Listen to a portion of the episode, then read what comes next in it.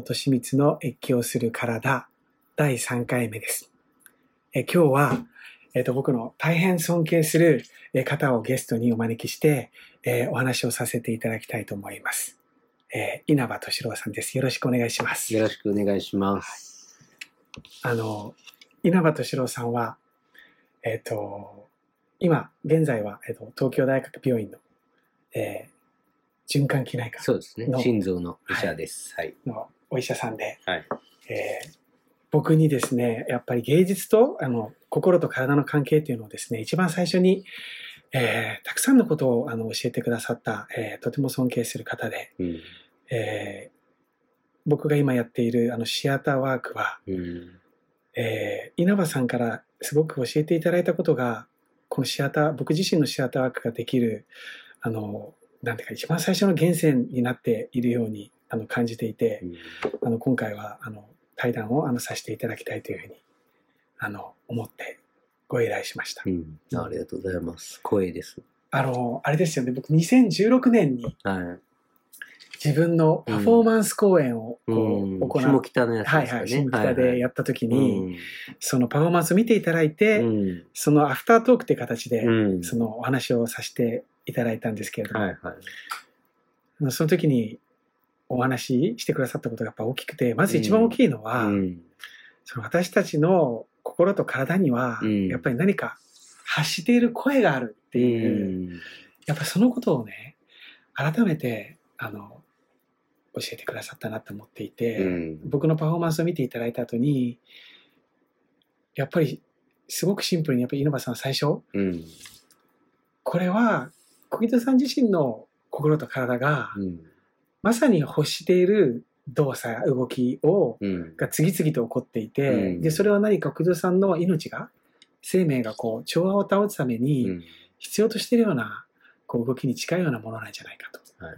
なんかやっぱり言ってくださったのをすごくはっきり覚えていて、うんでやっぱり僕、そのパフォーマンスをね、その、うんやる前と、うんそのやった後では、その、パフォーマンスやった後ってなんか、心と体がうん。こう結ばれてるっていうか、あの、整ってるっていうかね、うんそういう感じがやっぱすごくはっきりああって、でもアーティストで感覚的にずっとやってきてるので、はい。あんまりそれがどういうことなのかっていうのをね、言葉で考えたことがなかった時に、うんやっぱ稲葉さんとうん。お話ししたことがね、大きかったんですけど、うん。あの、芸術とね、医療のことをずっとなんか一つテーマとしてされてるので、そうですね。う。うんん、今日はね、その、あの日から、まだシアタークができてなかったあの日から、うん今こういうふうにね、芸術、演劇、はい。ボディーワーク、うん。うん、その表現というものが、うん。を使って、うんその、いろんな教育機関とかでいろんな授業をさせていただいたり、民間でワークショップをさせていただいたりしているのうで、ん。なんかそのね、あの、ご報告の意味も含めて、はい。あの、お願いしたんですけど、はい改めてちょっとあの、稲葉さんのことをあの知ってる方が多いと思うんですが、ああの、稲葉さんのことをあの、知らない方のためにもうん、改めてちょっと稲葉さん、はい。少しだけうん最初になんか自己紹介とか、あ自己紹介。今どんなことを考えていらっしゃるのかっっていうのをね、ちょっとお聞きしてもいいですか？そうですね。うんまあ、あの、まあ、仕事としては、あの、まあ、東大病院で心臓の仕事をしていて、うん。まあ、特にその心臓の中でもカテーテル治療というのが、まあ、僕の専門で、うんまあ、それは本当にミクロの世界なんですよね。人間の体って160センチとか180センチぐらいあるんですけど、うん。あの、その中をこう道路のように張り巡らしてる血管っていうのがあって、うん。まあそれは本当直径がもう数ミリ、3ミリとか4ミリのものが本当に高速道路のように全身張り巡らされてるわけですよね。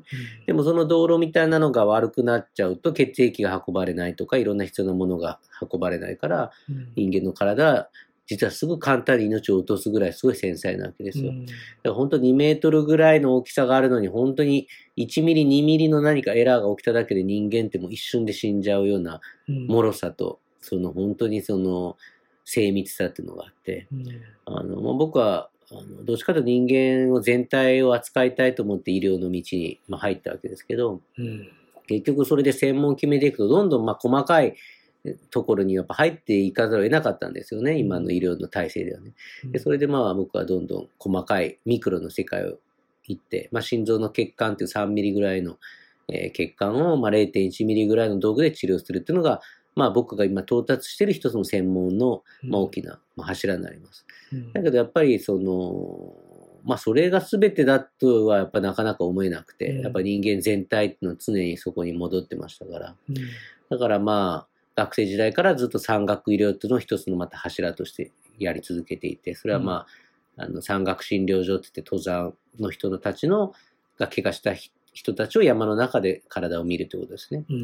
で、あと一つの、まあ、柱として、えーまあ、在宅医療っていう、あの、患者さんの家にお邪魔をして、まあ、病院というその非日常のところで人を見るんじゃなくて、相手の家で体を見ると。まあ、大学病院の専門治療、うん。産学医療という自然の中での医療、あとうん、在宅医療って相手の家の中での医療、まあ、これを僕はずっと三本柱を大切にしながら、うん。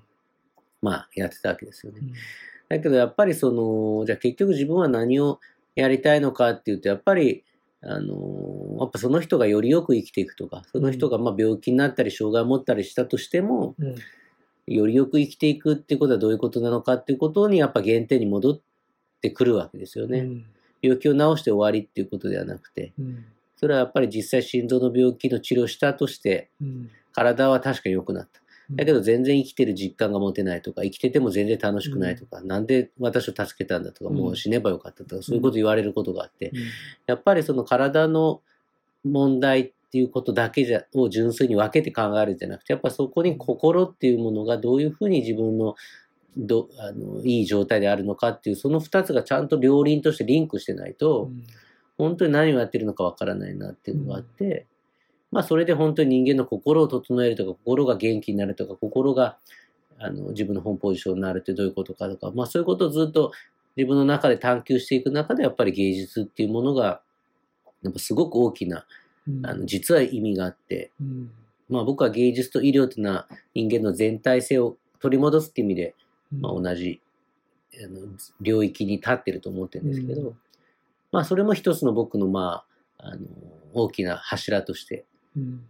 まあ、やってるんですね。まあその中でいろんなところに本当顔を出して、まあ、やってるわけですけど、まあそういう全体的なことを全体的に進めてるっていうのは僕の今の現状です。あの聞いてる方の多くがね、うん。その芸術っていうものがうん。実際どうね、うん。その人間の心と体の健康にね、うん。どう関係があるんですかっていうふうにね、うん。あ思われる方がうん。多いと思うんですけど、うん。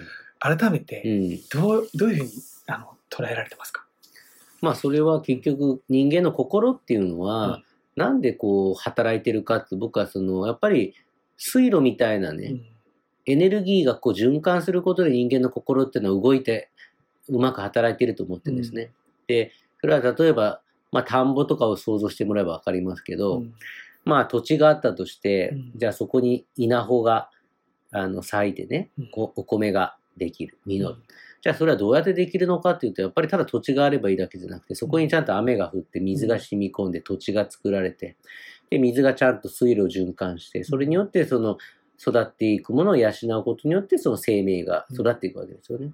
で、人間の心っていうのは実はそういうもので、何かその心の中に流れてる水路みたいなエネルギーがちゃんと還流しないと、ただあっても、それはうまくその花開いていかないわけですね。うん自分の心のうん。花っていうか自分の何かしたいこととかね、うん。で、でも生きてる限り僕はどんな人にもエネルギーってあるからこそ生きてると思ってるんですよ。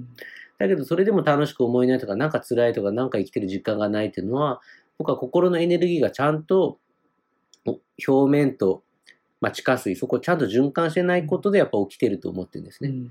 で、芸術っていうのは僕はその人間の心のエネルギー、心の水路みたいなのを循環させる働きがあると思ってて、僕はそういうことを実は無意識的に求めてるからこそ音楽を聴いたり、うん。えーそれは何か自分の中をこうぐるぐる流したり、うん。自分の未知のところから何かみ移動を引いてきたりする？うんなんかそういうものを無意識的に知ってるからこそ僕らは何か絵を見に行ったり、うん演劇を見に行ったり、映画を見たり、音楽を聴いたり、なんかいろんなことを、なんかこうしに行くのは、本当は心の奥深いところでその求めてるんじゃないかなと思うんですね。まあそういう意味で僕は芸術っていうのは人間の心のまあ水路みたいなものをこう流して循環させる働きがあるっていうふうにも思ってうんますね。実際あの僕もアーティストとして、んその実感が大いにありますけうど、ん。あの現代うん。社会の生活の中うんで、やっぱりこう耳を澄ましにくくなっている、うんやっぱりこう真相の自分の声とうか、ん。もしくはやっぱもうちょっと無意識に近いもの。とのやっぱりアクセスするやっぱ時間っていうのが、うん、あの極端にやっぱり少なくなって、この現代生活の中で。うんで、それが少なくなって、そこの水路が、今稲葉さんが言ったこの水路が流れなくて、うん循環しないとやっぱりそれは不調和にやっぱつながっていくっていそうことですよね。ね。まあ、ある意味、こう、飢餓状態、心の飢餓状態みたいなもの。やっぱり体の飢餓状態っていうのは、体が痩せ細っていくし、なんか目に見えてわかるわけですよね。うん。一日三食ご飯食べてなければね。うん。でも実は心っていうのは目に見えないけれども、心も三食のご飯を食べてなかったら、どんどんどんどん痩せ細って、どんどんどんどん飢えていって、うん。どんどんもうそこで餓死しようとしてるかもしれない。うん。で僕はそういうなんかイマジネーションをもっと持って日々を毎日を生きていくってことはすごく大事だと思っていて、まあその心のエネルギーを供給したりするものが、まあ文化とか芸術の力なんじゃないかな。まあそれは食事のようなもんですよね、僕にとってね。うん。一、日3回ご飯を食べるんだったら同じぐらい心も、じゃあ何を食べてるんですか？何を食べてると私の心は喜んで活発になって元気になるんですか？そういうことを毎日1日3回でも考える時間があれば、うん。あの全く生活って変わると思うんですね。うん。まあ社会も僕は変わっていくと思いますけど。なんかあれですよね、だから本当はあのお祭りとかね、うん。いろんな儀式があって、うん舞があって、踊って歌ってて、うん。ああいうものっていうのがもっと日常にあった時は、うん。もっとみんなが、皆さんがその芸術っていうゾーンにそんな意識し,、してなくても入ってね、祈ったり、うん。家族の平和や、安全や、うん。ね、きあのいろんなことを祈願して祈って生きてっていうのは、そういうことがもうちょっとだからバランスよくあったのかもしれないけれどうんも、うん。やっぱ今はそういう時間を持つってことが難しい人がやっぱりかなり多いというふうにあの医療現場でも感じますか？そうね、うん、かなり感じますよね。うん。だからその芸術のね、起源は何なんだっていう話で、まあいろいろな話があるけど、うん。まあ一つで例えば儀式っていう中にね、うん。儀式とか祭りっていう中に、うん。もともとは一体化されていたものであると。例えば踊りっていうのも、まあ参加した人が踊るし、参加した人が歌うし、参加した人が太鼓叩くし、そういうものだった。だから参加する人は全員、まあ、ある意味こう表現者だったわけですよそうね。ですよね。だけどそれがまあ踊りが上手い人がうん出てきて、うんじゃああなたは踊りを踊ってるだけでいいですよ。太鼓叩く人が上手い人がいて、じゃああなた太鼓だけ叩いてればいいですよって。そういうふうにどんどんどんどん専門文化して、それだけをする人っていうのが出てきたときに、初めて芸術っていうものが実は誕生したっていう言い方をしてることもあって、うんつまりそれは、なんていうか、ある意味悲劇でもあるわけです。それが分離してきたってことですね。はい。だから専門家の人がするものになってしまった。そうそうそうだから前は一体化していて、その芸術と言われなかった。それはわ分かれてなかったから、うん一体化していたものだったのが、それが分離したってことは、うんある意味専門化したってことで、うんいい、ある意味いい反面、なんか関係ないものになったきっかけでもあるわけですね。うんそれはなんか誰かがやるものであって、私たちはまあ見るものであると。うんで、資本主義経済の中で今度はそれをお金を払って消費するものになっていくわけですよ。うん。で、そうなるとじゃあ、何のためにそれってもともとあったのかってどんどんどんどん分かんなくなっていって、ただお金の消費物でしかなくなっちゃったわけですね。だけど僕はやっぱ大元には本当にその人間が、私たちがこう作ってきた儀式とか祭りとか、何のためにそれをやっていたのか、うん。多分本当に月、あの春夏秋冬と季節が変わり、一年一年と年を迎え、うん。なんかそういう、あ、また今年も同じ桜が見れます。うん。一回こう散ってしまった花がまた次の花に春になって咲いてきました。うん。一回枯れた稲がまた今年も植えたことで咲いてきました。うん。なんかそういう、こう亡くなって生まれる、亡くなって生まれる、その循環の中で何かそういうことをもう一回確認する、みんなと共有するために祭りとか儀式ってあったと思うんですけど、なんかそれがどんどんどんどん分かれていって、今はただお金を払って消費するもの、ね、これだけ5000円払ったんだから5000円、ま、満足させなさいよっていうようなものになっちゃっていってる。いやそれは全然違うだろううんで、僕はなんかそういうようなことの、いろんなことが人間の体とか心の悲鳴としてすごく聞こえるんですよね。医療現場でいるとね。なんかそ、それで失われたものの犠牲になっているのは僕らの心とか体の叫びみたいなもので、なんか頭って本当に嘘つくわけですよ。人間の頭ってね。だけど体とか心って本当に嘘つけないし、うんまあ嘘っていう概念がないと僕は思ってるんだけど、だから患者さんと話してても、一応頭の理屈は聞きます。うんでもそれはある種のその人が勝手に作った合理化である、ある種のストーリーなんですね。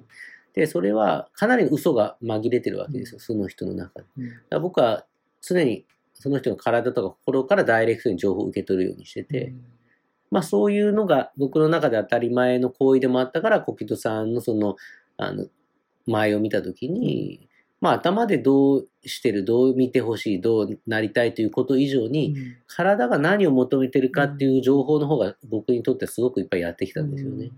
まあこう体が向かいたい方向にうん向向いていったらそれはし結果として舞とか踊りになってるっていうことだなっていうことですね。うん。僕はあの特にあのダンス教育とかね、うん。いわゆるそういうものを全く受けてませんので、うん。ある時ね突然体がこううごめいてねうん。こう動き始めるような感じがしてね、うん。だけどこれここのままこうやって委ねていくと体が動いてくるぞと、うん。だけど踊りなんて習ったことないから、うん。やっていいのかなみたいな、うん。だけどそれをどんどんどんどんそこにこう身を委ねていくとそれがこう動きに変わっていって、っていう僕の場合はそういうふうにしてパフォーマンスが生まれていったんですけど、まさにあの稲葉さんがおっしゃるようにそれは僕自身の心と体が本当に切実にうん。求めていたものだったと思うんですね。でその結果それをやることによって僕は自分自身がある種その調和を保っうん。て癒されていったんだと思うんです。うん。だからあの今稲葉さんがおっしゃったよううに、ん。もしその芸術天文が、うん。あの概念ができたのがそのある専門家がねやるものになになって、うん。芸術っていうものになったとしたなら今僕があの皆さんとシェアしてるあのシアターワークとかドラマセラピーっていうものはそのアーティスト専門家がやる芸術ではなく、うん。みんながその例えばお祭りの時とかに、こうごく身近にあった、うん。その実践をうんこう取り戻していくような、そうですね。しかもそのあんまりこう肩肘張らずに、うん。あの取り戻していくようなむしろそういう芸術とか演劇とかに普段馴染みのない方たちとそれをやっていくことが、むしろすごくやっぱり大事なことだとも思って、やっぱりやっていくんですね。だから、ね。あのシアターアークってすごい象徴的で、うん。その必ずこう円を作るんです。はいはい。で実際ここから始まるんですか？はいはい。うん。こうテープをね貼って円を作るんですよ。うんでその円にねこう参加者がグループワークなんで、うん座ったり立ったりして始めるんですけど、うんこの円っていうのはみんながうんこの円っていうのは空間ですようね。んでそれそれやっぱ一つのやっぱ儀式だと思うんですよ。うんでここにしっかり一人一人が心をやっぱり向けますと。うんでここに入ったり出たりするんだけれども、その自分自身それからそのグループの中にいる他者の命とかその人生のね声にあのすごくある意味でこういつも以上に耳を澄ませうん。目を凝らしてそしてその慈悲が向けられるようなね状態でやっぱりやっていくと。やっぱりその一つ一つの動きとかそこで浮かんでくる言葉っていうのがやっぱり一つのやっぱ儀式になってると思うんですよね。でそそれがやっぱりあのシアタークのやっぱ特徴だなって思ってて、うん。であの一番最初にあの稲葉さんがその、まあ、心臓をねその,、のお仕事をそのご専門にされてるっていうはい。お話から思ったのがシアターアークで、うん。僕が基本的にまず一番にやることは、はい。この円を作ったはい。後にですね、うん。必ずこの心臓の鼓動をこうし自分の心臓のハートビートをうん。存分にね耳を澄ます。もしくはこの体感としてこの脈だったり、はい。血流とかこの体のドックンドックンっていうねこの揺れとか震えをうん存分に感じるっていうねそのそこに戻るとこからシアターワークを始めるんですよ。だから内臓の声ですね。内臓の声を。うんうんで皆さんとやってたややると、うんそのえっと呼吸を確認したり心臓のことを確認したりするときうに、ん普段こうやってご自身のねこの命が続いている限りこの心臓の鼓動っていうのは、うん自分の意図に関わらずおのずと起こってくれてるわけだけれどもこの心臓の鼓動に普段耳を澄ましてねうん。感じることってありますか？っていうふうにあの皆さんにお話しするとうん。ほとんどの人がやっぱりねその鼓動にいやこんなのいついつぶりに自分の鼓動を聞いただろうかっていうね、うね。やっぱり人がすごく多いんですよ。やっぱだから病気になって初めてね、うん。それを意識するっていう場合が多いでしょうね。うん。でもまあ僕に言わせるとやっぱ病気になってからじゃなくて、やっぱり普段からそれの存在に耳を澄ましてればうん病気という非常事態になる前にもっと防げることあったんじゃないかって僕もやっぱいつも思いますよね。うん。なんかねこの自分の鼓動なのに、うん。すごくやっぱ不思議そうな顔をしてね、ある意味でうん。こう胸に手を挙げててうん鼓動を聞いてたりするっていうね、その改めてこう心臓を扱う、ね、お医者さんとしても、うん。こうそういうシアタークみたいなものでみんながその鼓動ほど、今私の命がここにあるんだっていう実感から戻ってスタートするっていうのは、なんか、どう、どう、なんていうか、うん。要するにその心臓が動くために手術をされたりしてるわけですよそうでね。すね。そうそうだからいいですよね。うんだから本当にね、その、なんていうんですかね、例えば女性がね、妊娠したって分かるか分からないかっていうのっていうのは、どうやって妊娠の判定をするかっていうと、うん結局その受精卵のようなものがもちろんエコーで見ると塊があるんだけど、それは塊でしかなくうて、ん。分かんないですよね。うん。だけどそれがある時心臓が拍動を始めるわけですよ。ドクッドクッドクってうん。エコーで見て。うん。で、それによって、あ、このこの受精卵は生きてる。うん。と判断するわけですよね。うん。だから本当にその、もうミクロの世界で僕らがもう意識を持つずっと前から心臓っていうのはこうペースを、こう、1秒1秒ね、うん。お母さんのお腹にいる時からそれが、あのビートが始まっていて、うん。で、本当に死ぬ直前までずずっとそれを打ち続けるわけじゃないですか。それは本当にこう、まあ、ある意味の縁の下の力持ちであって、うん。自分が、ね、いろんなことに喜んだり悲しんだり、いろんなことを経験すると思うんですけど、そういう時もずっとその、自分の、ね、ビビートっていうのをずっと静かに打ち続けてくれてるわけですよね。うん。それがあるからこそ生きてるわけですけど、うん。なんかね、その本当に自分の底に流れるその重低音のリズムっていうのは、なんかそれを知ってれば、うんまあなんとかなるかなっていうね、まあ生きてれば、うんなんとかこれが自分を支えて運んでくれるなっていう何かこう信頼感にもつながるとは思いますよね。そうですようん。なんか僕もね、その、いろんな、生きてていろんなことが起こりますよね。うんで、その、例えば自分の心が今ね、少しちょっと厳しくなってきてるなとかっていう時あるじゃないですか。うんその時はやっぱり皆さんと共有してるだけあって、うん僕自身がうね、ん。一回自分の心臓のことに戻るってことをね、そうですね。やっぱりい今やってます。うん、確かにね。そうするとやっぱり稲葉さんおっしゃるように、ここに命があるってことを本当に感じることで、うん。なんとかなるっていうかね、その、うううなんかそういうふうにやっぱりですよね。生きてる限りね。うん、生きてる限り、まあ人間それは生きてら失敗することもあるし、間違うこともあるけど、生きてる限り必ずそれはもう一回取り戻せるし乗り越えれるっていうのは、うんやっぱ生きてるからこそなんですよね。うん、やっぱりそこを本当僕らはなんか共有したいし、うん。なんかそういう生命の場所に常に戻るっていうことがねう、ん。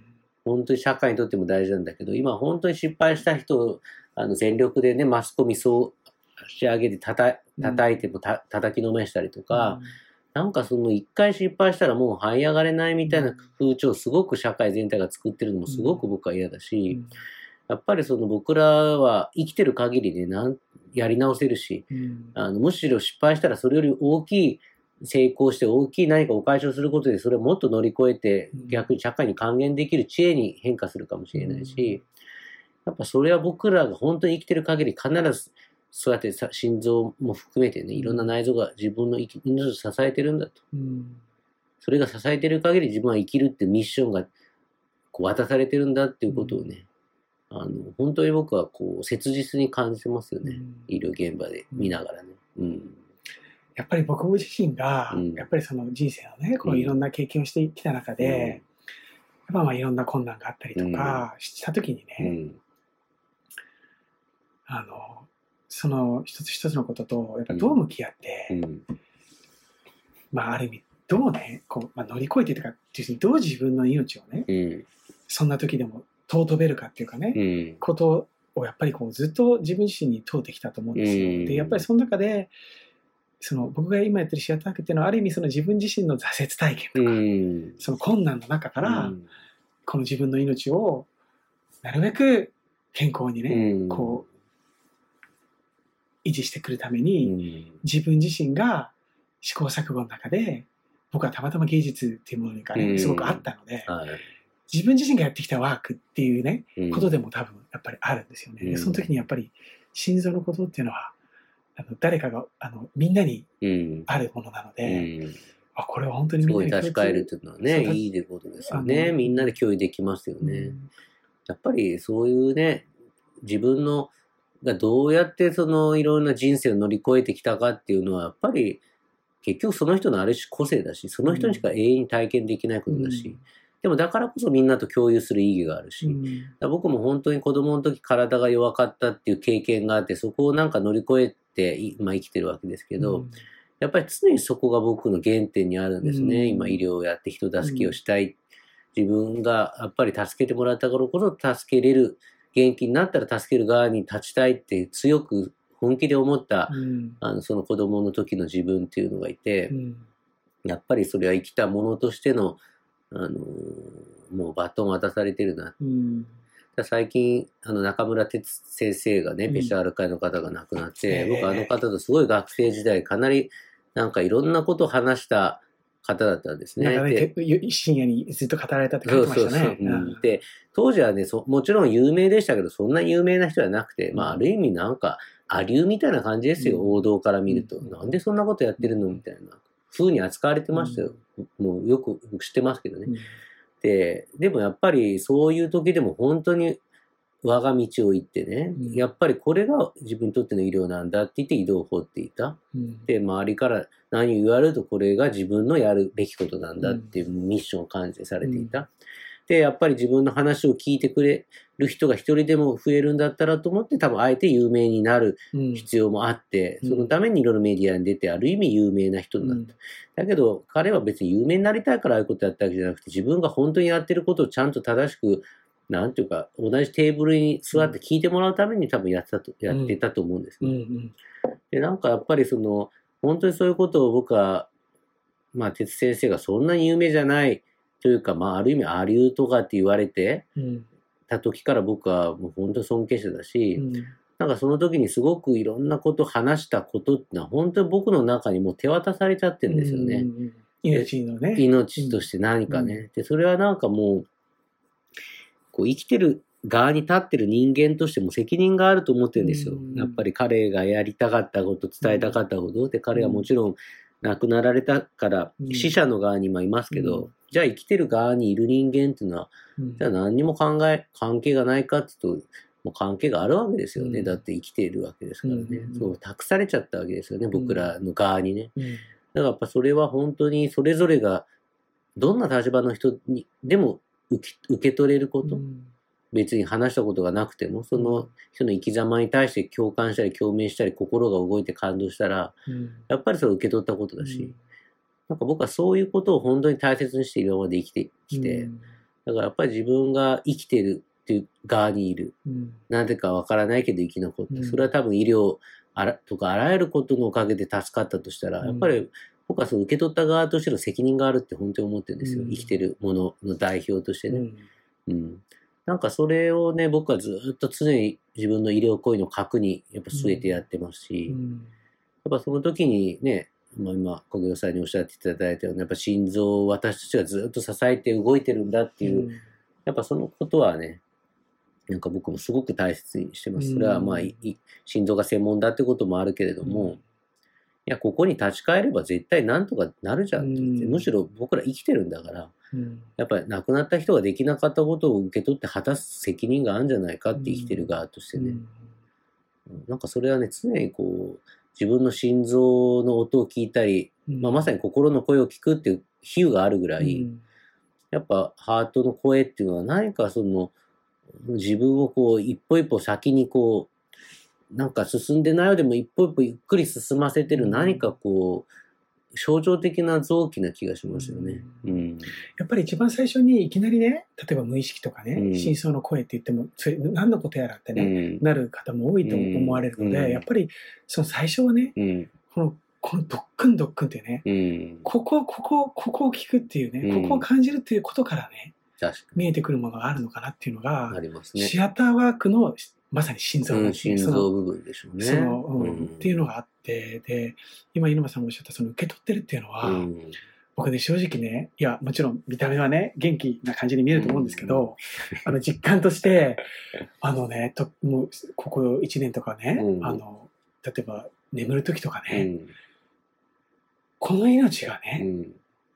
明日当たり前のように続くとは思えないようなね、うん。なんかこう、今、今生きてると。うん。ただこれが本当にいつまで続くかどうかはわからないっていう、その、ね。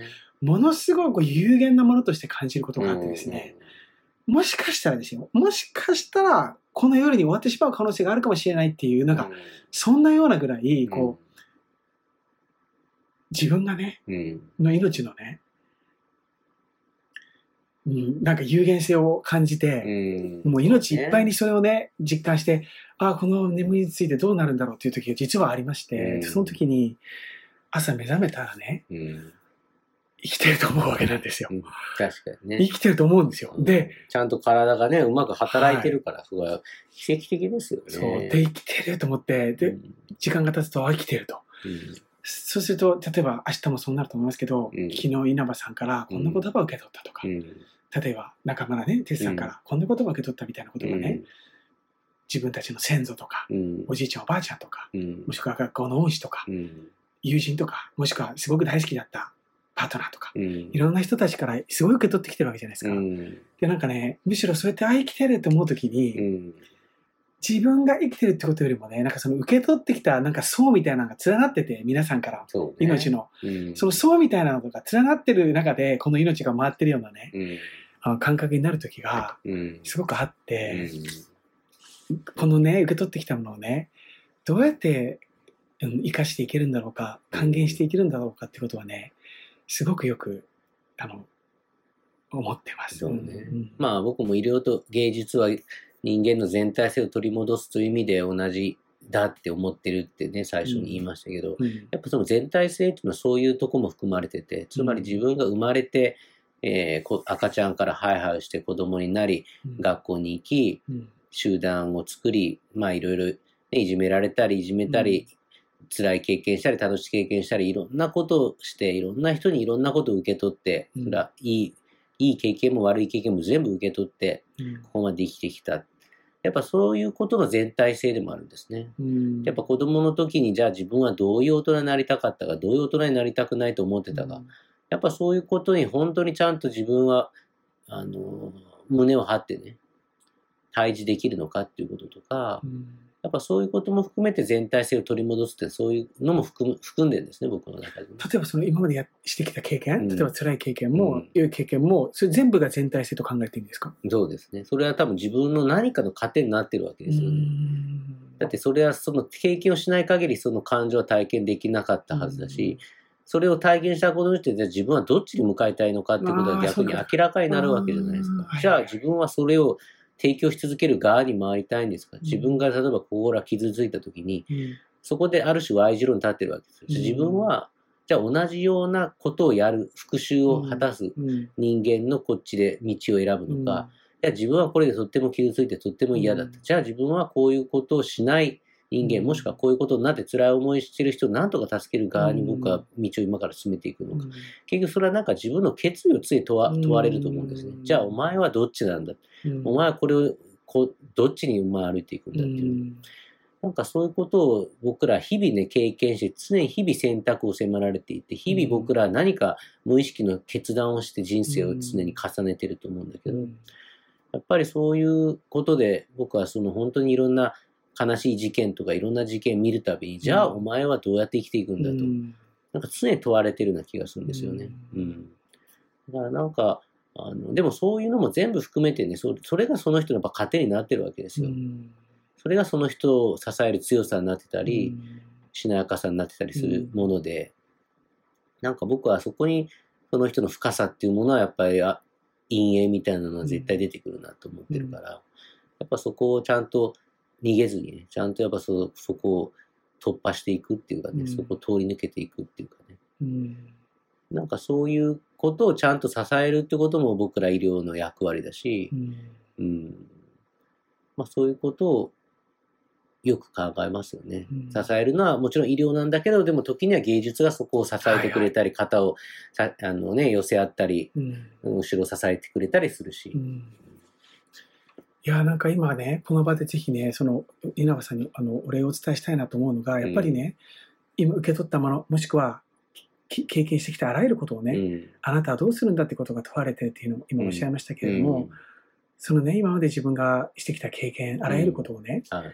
こう体の記憶としてあるわけですよね。でその中でねやっぱりね稲葉さんと出会ってお話しした時に、うん。本当に心と体の声を僕は聞聞こうとしたんです自分の。うん。すごい時間をかけて、うん。いろんなこう実践をやりながらボディーワークとかシアターワークとか、でその時にねだんだん分かってきました、うん。その深い声が。はい。でねでもねだからあこああなたはどうしていくんだって言われた時に、こうしていきたいっていうのがだんだん湧いてきてる。で、うん。アイディアとしても湧いてきてるんだけれども、どうやらそれはですね、うん。今のこの社会の中うん、で、そんなにそれをやってる人もいない、例がない、いないっていうかね、そのうん。要は、わかりやすくね、あ、じゃあ A の道ですね、B の道ですね、この職業のこれの道ですね、みたいなね、レールがな、な、ない。からね。規制のものががなかったんで。レディメイドがない。わないから。それ、はもう本当僕も同じ思いですよ。ですよね。だから、こう、逆にね、うこれどうしようってな、うん。最初なったんですけど、でもその時に、でもあなたはどうするんだあなあなたはどうしたいんだっていうね、うん。ことをすでもそこが本当指針ですよね、うん。推進力であり、そっちが進む方向ですよね。うん本当だからレディメイドの既製服があればそれを着ればうん。終わりだし、うん。それでハッピーかもしれないけど、その既製服っていうかレディメイドがない場合は、やっぱそれ作らないと作らざるを得ないっていうかね、うん。そこを埋め付けられてるわけでね、うん。やっぱ心の声、体の声を聞いたときに、あなたに合う既製服はありませんよって、ある意味突きつけられちゃうわけじゃないですか。やっぱりそれは辛いけど、でもある意味すごく楽しい、ハッピーなことでもあって、あのある意味自分でいかようにもできちゃう。ううん。その力をね、うん。その道がないところに、うん。これが僕自身が道を開いていくんだっていうね、そのこうなんか推進力みたいなものうん。をやっぱり稲葉さんにやっぱりいただいたと思っててで、うん。本当に道がなかったですからでもはいはい。それが最初ちょっとやっぱ大変な時もあったんですけど、うん。あの自分が予想する以上にですね、うん。こういろんな方とのご縁、出会いに恵まれていて、にね、なんか呼ばれて、まあは、すごい求められてますよね。それはやっぱ社会が今求めてるんでしょうね、うんそれは。だって自分がこの、なんかね、売り込んで、なんかこう、やってるっていうよりも、うんなんかみんながこうやってくださいよって言って、あ、うんなんか、あ、こういうことやりたかったのかなって、こう、うんなんとなくみんなが求めてるって感じはすごいありますよね。そういうふうにして自分が予想し,、してなかった形うでん。形になっていってね、うんそれが今の僕のシアターワークやドラマセラピーになってるってところがあって、でやっぱりそれは最初ね道がないと思って恐れてたらね、うん。絶対ならなかったことだったんですね。ね。まあ、形がないからこそうん。何にでもなれるっていう、まあちょっと老子的な境地ですけどね。うん。形があるとそこにとらわれちゃうし、うん。そこから逸脱ししちゃったり外れちゃったりしたらなんか正しい正しくないでジャッジされる危険性があるけど、うん。もう形がないんだから、あある意味気体っていうかガスじょガスみたいなもんで、うん。なんかどうとでも空気みたいにもうどうとでも形が変えれるっていうなんかちょっとそういう老子的な境地ですよね。もちろんそれにある種の勇気がいりますよね。うん。自分を委ねるっていや、いうかねものすごいやっぱ勇気が必要だった。んですよ。で、それはね、やっぱりね、稲葉さんとか、うん。こういろんなあの素晴らしい方との出会いがなければ、それに踏み出せなかったんじゃないかなって一人では思ってます。で、、やっぱりあの、演劇の世界とか、うん。その芸能界と呼ばれるような世界の中でうん。も、なんかその、ね、今までこう昭和の時代からとかねいろいろ昔から続いてきたやり方っていうのはすごくやっぱりどっか少しちょっと厳しいというかスパルタでうん。割と追い込み型の、うん。ねこうなんかこうバシバシってこう鞭を打って、その中からお前は何が湧いてくるんだみたいなね。支配型っていうかね、はいはい。コントロール型っていうかね、はい。軍隊型っていうか、い。やそれもね一つやり方としてもいいあってもいいと思うんですけど、やっぱ自分がですねどうしてもそれそうじゃないね。うん。やっぱり体が緩んでリラックスしてうん。その方がその方の自分自身の命を尊べて、うん。信頼できてっていうところからねその人本来の本当にユニークな感性とかうん。能力っていうのがこう開花していくんじゃないかっていうのはどうしてもやっぱ僕のやっぱり一つのアイディアとしてあるので、やっぱり今のそのそういう世界のあり方に対してうん。こういうものもあるってことをね、うん。一つあの一つのアイディアとして提案したいという思いもあるんですけど、でも流れが全然あの主流じゃないから、うん。こうどんだけできるのかなとか思うんですけど、うん。でもやっぱりその時にやっぱりすごく背中をあのやっぱ押されてるしそうしてるとやっぱりどんどんあの稲葉さんを通してとかいろんな方との出会いがねうん。あってねこの、うん、5年ぐらいかなあの形になっていったものがねうん。すごく多かったんです。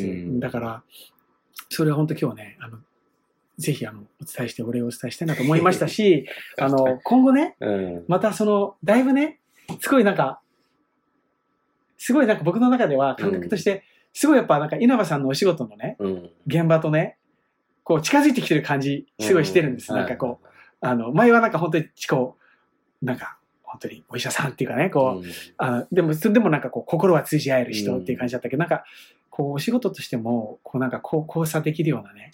なんかそういうようなな実感がこう、うん。あの来ているので、あのまたね今後もこういろんなことをね、ね。共同して、はあの、皆さんと、こう芸術と体。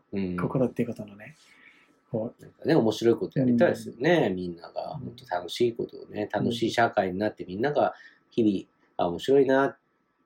まあ、いろいろいら辛いこととかあっても、なんかまた、明日も楽しく生きていこうと思えるような社会がやっぱり、僕はそういう社会に住みたいし、うんやっぱそっちに行きたいですよね。う、うんじゃあお前はどういう社会に住みたいんだってやっぱそういう方に僕は行きたいから、やうんっぱそういう未来を選択したいですよね。だからやっぱりそれには、例えば教育の中にそういうね、いろんなことを扱う、また別のね、今、今、あの、例えば今稲葉さんが大事にされているようなことを扱うような科目があるとか、まあそうね。その、もしくはその、教育現場じゃなくても、その、コミュニティレベルうでんそういうものがなんかワークショップでも何でも受けられる機会があるとか、うんそういう現実的な機会をやっぱり創出するというのはすごい大事なことですよね。ね。まあ人、人ってみんなね、やっぱ学びたいですよね。死ぬまで常に成長ですから。うんだから本当学校というのは義務教育で、あの、十何歳になったら終わりっていうのはただのシステムの問題であって、うん結局いろんなカルチャースクールとかいろんなとこみんな勉強に来てますよ。うん本当年取ってもみんなね。やっぱみんな学びたいし、常に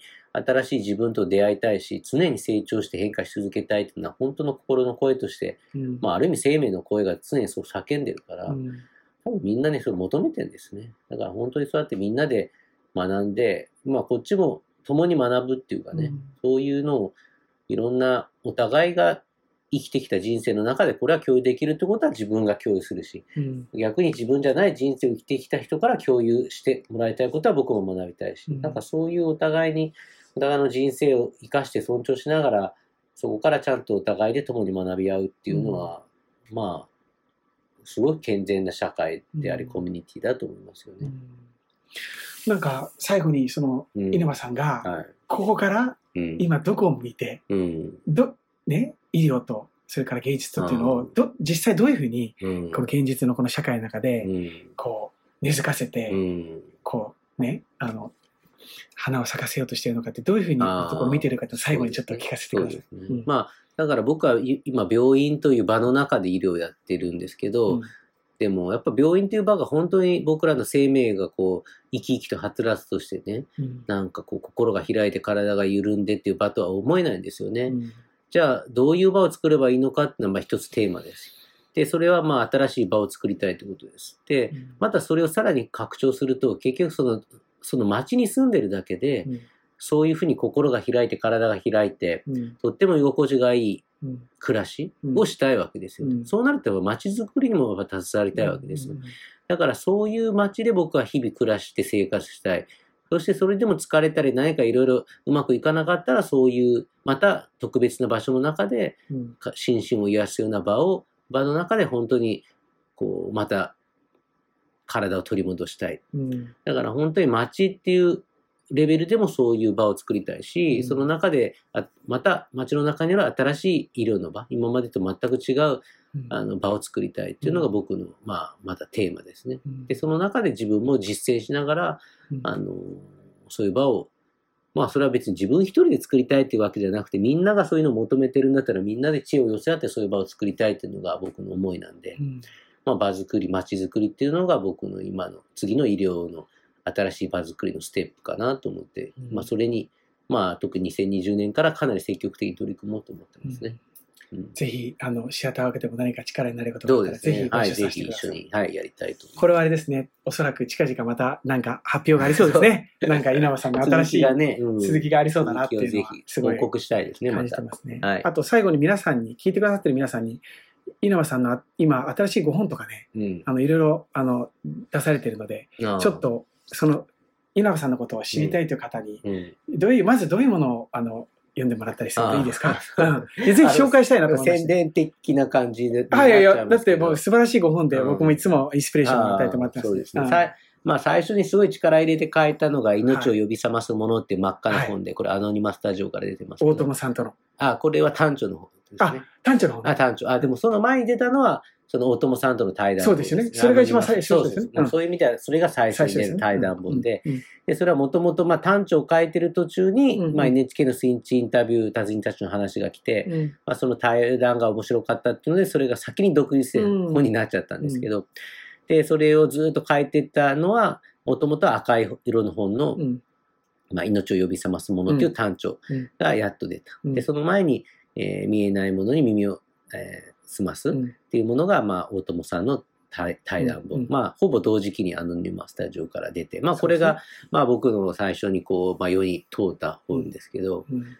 まあ、その後、コロコロする体っていう春秋社から書い。た、まあ、これは結構一章一章が独立してるんで、結構読みやすい、うん。えー本で、まあ、これは結構、それも芸術と医療に関すること書いてますし、うん。これはこの前ね、僕、シアタークの授業で、コロコロする体のある一節をですね、稲葉さんの本をご紹介しながら、うん。皆さんとある一節を読んで考えました。体、言葉、オノマトペの話あれ結構、高校の教科書に採用されたりしてね。うん、いや、うん。まさに教材としてね、使いたいっていう感じだったんで、はい。そう、教科書に採用されたんで、はいとても嬉しかったんですけど、まあ、それも春秋社のも結構いい本で、はい。まあ、イラストも実は僕が描いてるんでですけど。